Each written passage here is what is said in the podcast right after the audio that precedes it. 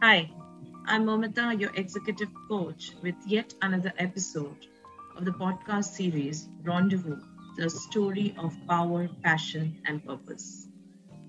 Today, I have with me Preeta Pradhan. She's a wholeness coach. Through her coaching, training, retreats, meditations, and healing modalities, she has helped amazing number of individuals overcome the emotional and physical pain. She's an ICF coach specializing in emotional transformation. She's a sound certified sound healer and gong master. She's a guided meditation expert and a breathwork facilitator. Hi Preeta. Hi Momita. How are you doing today? I'm doing great. It's great weather here, so I'm really enjoying it. Awesome. And thanks a ton for making time for this little conversation with me today. Not at all. My pleasure. Entirely. So, as you know, Preeta, it's the rendezvous, the story of power, passion, and purpose. What do these words mean to you as a person? You know, I'll be very honest. I have never really given it a thought okay. because, you know, uh, like in my case, I think I'm a very passionate person when I when I get involved with something. And uh, this comes from other people who watch me. Like, you know, the other day I was talking to my ex boss and he said, You're so passionate about what you're doing. And I, when I think about it, I don't know any other way to be. Like, you know, I either I'm interested or I'm not interested. I can't be halfway, halfway house. Uh, but when you ask these questions, I really pondered about it a bit and uh, yes ikigai has been a, a, you know a learning space for me to understand that where passion and purpose actually meet. So what it means for me is that there is a sweet spot where what you're passionate about and what becomes your purpose actually come to come come to a point. And uh, if you ask me for in my life how it has happened so, purpose, uh, let me start with passion first. So, passion is what you bring in from the world, like, you know, from the world around you, what you pick up is your passion. And we as individuals may have many passions. Like, I may have passion for looking at sunsets and, you know, listening to certain kind of songs. And I mean, be passionate about all of this. But obviously, to find the purpose, you have to see how that passion can translate into something which is of use to somebody in the world. So you first you find what makes you happy and then you see how you can offer it to somebody else to make them happy. Yeah. and when you can when you can bring the two together because sometimes we, we are passionate about things and we are doing something which we think our purpose but we are not really aligning the two. And we could be happily living life like that like being passionate about certain things and being purposeful about certain things but not really aligning and for me, that alignment has really, I think, brought me power. The power to take decisions which are really, uh, you know, out of the ordinary, out of the box, as they say.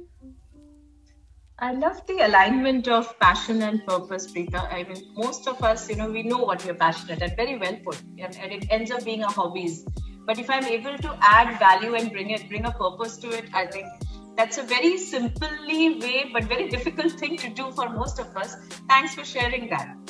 So, now that you say this passion and purpose, and lastly, the power, uh, in your life, uh, and as you mentioned, passion has been your driver. Yeah. But any any other instances, any other examples that you can share where power and purpose have also built this Preeta that we see today? so yeah so I, I, mean what comes to mind is uh, you know my career hasn't been a straight line career. I've had many many uh, you know u-turns and different pathways. Uh, so when i was in my last job uh, i joined as manager corporate communications.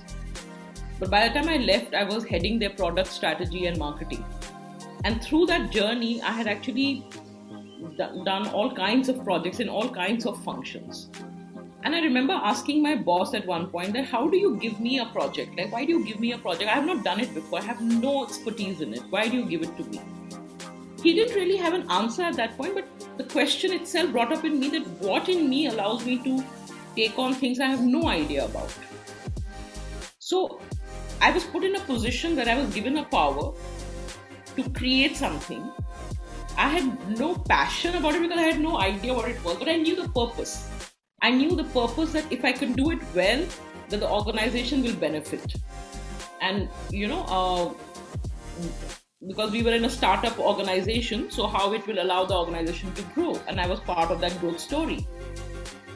So, uh, what I realized about me is that I never say no to learning, unlearning, and reinventing. In fact, reinvention seems to be a, a power that I have. I am constantly reinventing. Uh, I never feel challenged by anything. Anything like seems difficult. I don't think I don't think I see it as impossible. I mean, of course, things are impossible. Like if you tell me to go and do bungee jumping, I will say no. I don't want to do that. But in a, in a life situation like I'm living right now, and uh, I don't find anything impossible. So if there is a situation which is uh, which is very difficult, I will still look for possibilities of how to, uh, you know, uh, navigate through it. Like currently, what my life situation is. Yeah. You know, so uh, I don't get phased. So I think that is what that is what creates the person that I am, because even if I'm not passionate about something, if there's a purpose to it, I will put my power behind it. Awesome, awesome.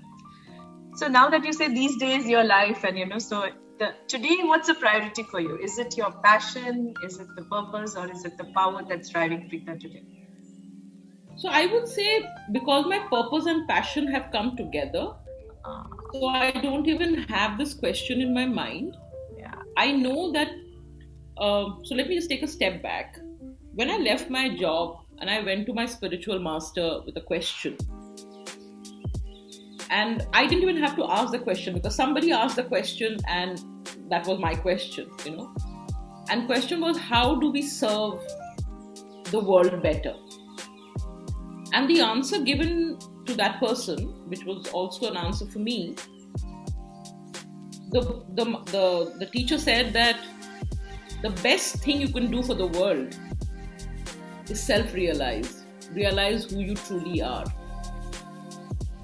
Now, that may seem like a very philosophical or a very, you know, a profound kind of an answer as to how do you do that. But I know that that means that you are always chipping away at your ego and actually coming to your raw self. What is the raw self beneath all the layers that we've built in this lifetime?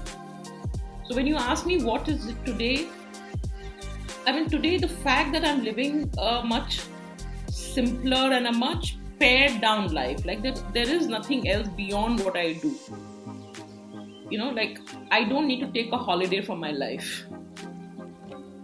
And i think that that eventually uh, you know and i've seen many friends many people who have kind of been my role models in different ways that when they are able to shed away what seems to be the mold and live from an authentic authentic space. The need to take a, leap, a holiday from that space reduces because life is what you would do in a holiday you know primarily. And that's so deep. And right now taking holiday from what you do i think that's really a very very deep uh, way of telling that do what you want to do. And that is what passion is. And, and i think your passion and purpose is at the right moment at this point so, since you spoke about uh, the spiritual guru and the self realization, maybe uh, since our listeners also would want to know, there's a lot of word around this word, you know, talk rather around this power, passion. Oh, you need to know your passion, you need to, and especially the youngsters and everyone you come across, uh, they need to understand why we are here for, you know, the purpose what would your two cents be for these people who are still searching their passion or in striving to, you know, looking for their purpose? So, uh, I would like to break it up into two. Uh, one is your soul's purpose. Yeah.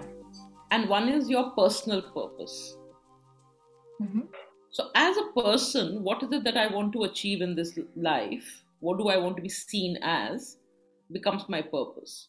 Like, do I want to be a successful entrepreneur? Do I want to be a successful engineer? Whatever. Like, you know, so I find that. And that can only come from experimenting, exploring, and whatever options are given to you. Sometimes you're given limited options, so you become the best of what you can do. So I would say that at that level, be the best of whatever you're doing. However, however small that may seem. Like here, I I would like to share a story. Like, you know, the they say that the marble which becomes the statue and the marble which becomes the flooring is the same marble so it's the same thing with human beings i mean you know you can you can you can do a job as a very boring job that you know i'm oh i'm just doing this boring work or you can make it into something very you know something very purposeful for you the soul's purpose is only to find itself which means that again i don't want to really go into the philosophy of it but basically who am i truly beyond this label that I have as the name of Preeta. So Preeta is a role I am playing, and uh, I'm also playing the role of a daughter and a sister and a wife, and you know, the zillion roles that we all play. But there is something which is playing all these roles. You know, we start believing ourselves to be the roles that we are playing, and then we forget to see that something in me is actually aware that I'm playing these roles. So that separation or that realization that I am not the role I am playing, but you know, it's a role that I am playing.